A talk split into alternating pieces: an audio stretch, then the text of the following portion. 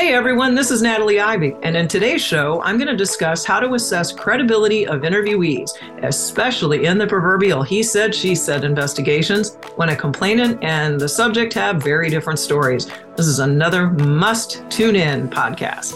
Welcome to the HR Investigations Podcast, exploring the issues, challenges, strategies, and solutions sponsored by RPCHR and hosted by Natalie Ivey, an HR consultant, licensed PI, and author of the best selling book, How to Conduct Internal Investigations A Practical Guide for Human Resource Professionals. And now, here's Natalie. Hey, welcome everybody to the show. I'm Natalie Ivey, and uh, I am really happy to have you with me today. Uh, I've been away from uh, doing podcasts for a little while, uh, but I'm really glad to be back and uh, today's topic is how to assess complainant witness and subject credibility in HR investigations. And uh, this has really been a hot topic. I've um, had some conversation recently with some HR professionals and a few folks mixed in there in employee relations. And they said, Natalie, we really struggle with really trying to figure it out, especially when we have those proverbial he said, she said kind of investigations. And I said, Well, I do understand that.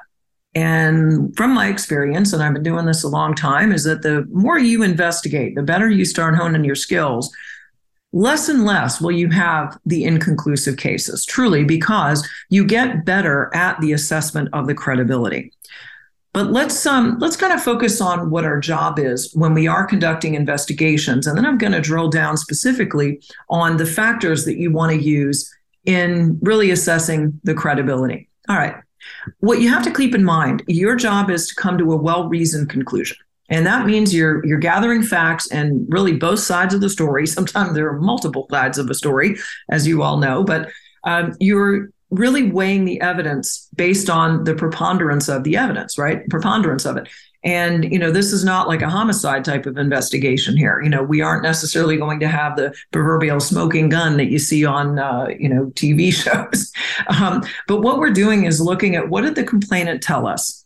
What were the allegations? And then the person who is, uh, or persons, maybe multiple subjects, but generally it's going to be one subject who's the person accused of the wrongdoing.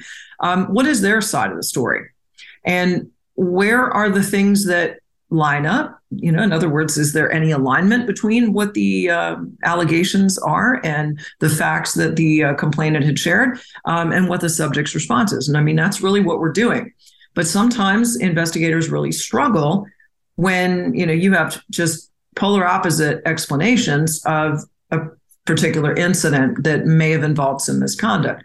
So let's walk through what our guidance is from the EEOC. And for those of you who aren't familiar with that, that is the, EE, the Equal Employment Opportunity Commission. And it's their responsibility to investigate any allegations of harassment or discrimination, retaliation, um, and things like Title VII of the Civil Rights Act, where race, color, sex, religion, and national origin are protected characteristics. They also enforce the Americans with Disabilities Act, the Pregnancy Discrimination Act, uh, the Equal Pay Act, and so on. And so, using their guidance, the first thing that we have to consider is inherent plausibility. In other words, is the testimony believable? Does it make sense? So, if I'm doing the intake with a complainant and they're kind of a little bit all over the place, and I've had that where they they sort of move from one incident to another to another you, you got to stop and redirect the interview and stay focused. Really focus on the chronological order of some events, and you've got to get dates, times, and details. You'll hear me say that probably in every single one of my podcasts because those are the fundamentals of being a good investigator. You got to nail down the details. The other thing is when they're sharing the information with you, is it logical? You know, the time of day and where something took place. Is it logical? Um, I mean, sometimes people will really think that they're they're being crafty and they fraudulently misrepresent uh, an allegation just to try to weaponize the investigation process to literally get somebody else in trouble, or to try to get them fired in some cases.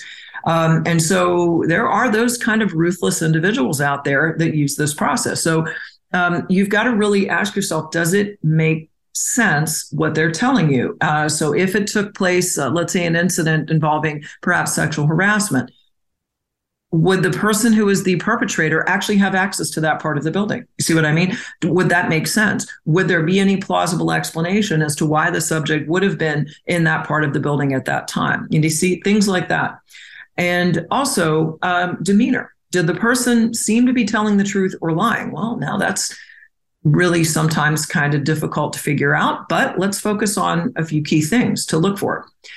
Was this person really frustrated to the point where they are so angry and they really want the subject to be fired? I mean, it, like a level of vitriol, you know?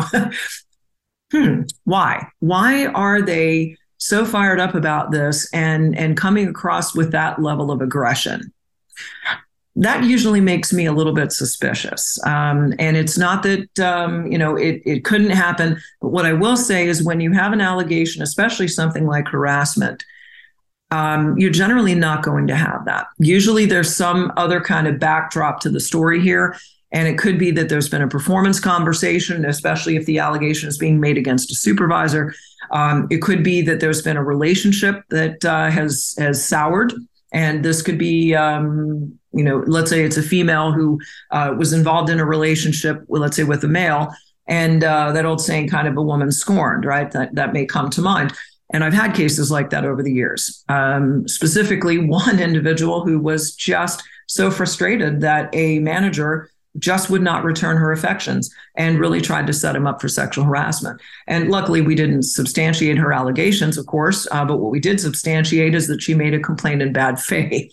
And uh, it subsequently led to her separation of employment, and rightfully so. You know, that's the kind of stuff that can destroy people's careers. And when you're being fraudulent in what you're doing, uh, that's, that's definitely conduct that should be held accountable to include separation of employment.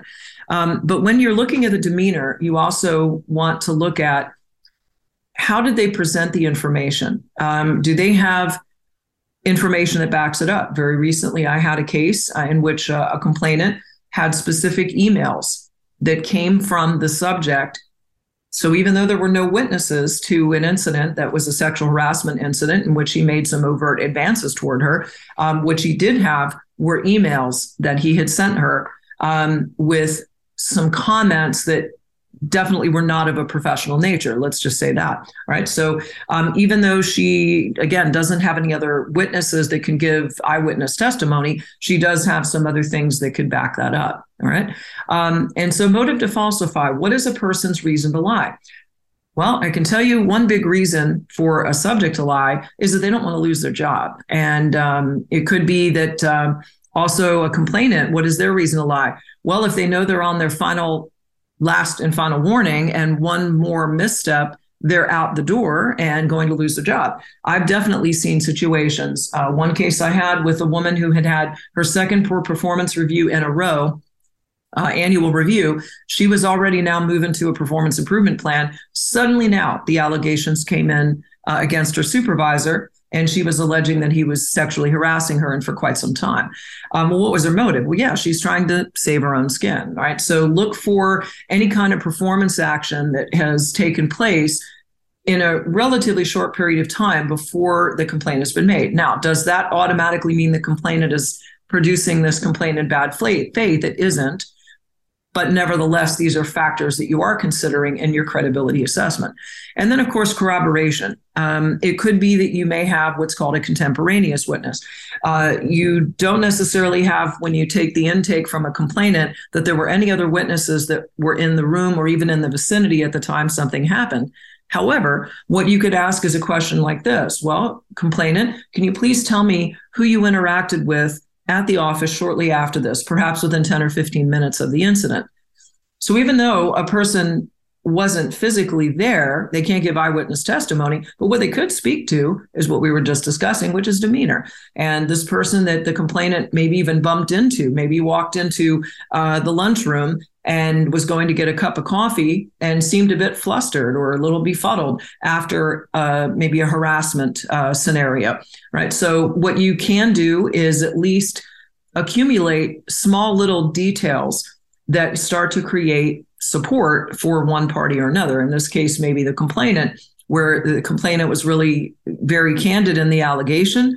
um, but just doesn't have any other witnesses to back it up. Well, if you can bring in uh, someone who was in the vicinity about that time they could speak to that person's demeanor, well, now the scales just tip just a little bit more on the side of the complainant's statement. Right. And then lastly, past record. What you want to do is take a look at your case management system. And by the way, I'm a really big fan of having a case management system using software to really manage your cases because you could just go right into your system and very quickly run a query, see if the subject's name has come up in previous investigations. I'll tell you, that's a big way to really poke holes in someone's credibility. Um, you know, if you have a case uh, in which uh, maybe similar conduct was alleged, misconduct, if you will, let's say three other times, and the subject's name, let's say, um, you know, Joe Smith, just to pick a random name. Let's say Joe Smith's name has come up three different times, and there were three different allegations of harassment and three people who don't know each other over the last 18 months.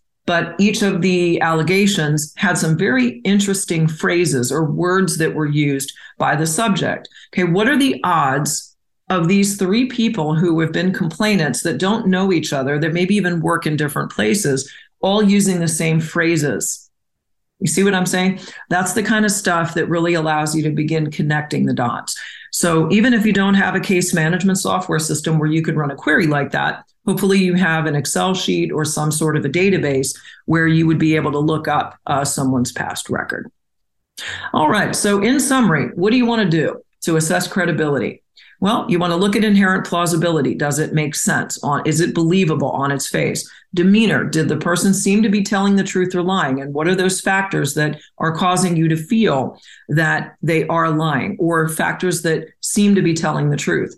And a good best practice is if you can, have another person in the room with you when you are investigating. That way you have another set of eyes with another investigator who is seeing the same things. And then you can also discuss credibility together. Usually, working in pairs is a better strategy. Does this person have a motive to falsify? Were there any other witnesses that might have been in the vicinity that could really put the complainant, let's say, in place and time? And then looking at your past record. Okay, so that brings me to the end of uh, today's podcast. I hope this has been helpful for you and uh, look forward to seeing you back at another one of our HR Investigations podcasts. Have a great one. See you next time. Thanks for joining us today on the HR Investigations Podcast. Be sure to subscribe, like, and share the show with any colleagues who will benefit from our strategies and solutions. For free bonus resources, simply visit hr investigations.com. And remember, if you'd like some help with improving your investigative skills, or if your organization is in need of an external investigator to help with a case, please get in touch with us. Thanks for listening, and we'll see you in the next episode.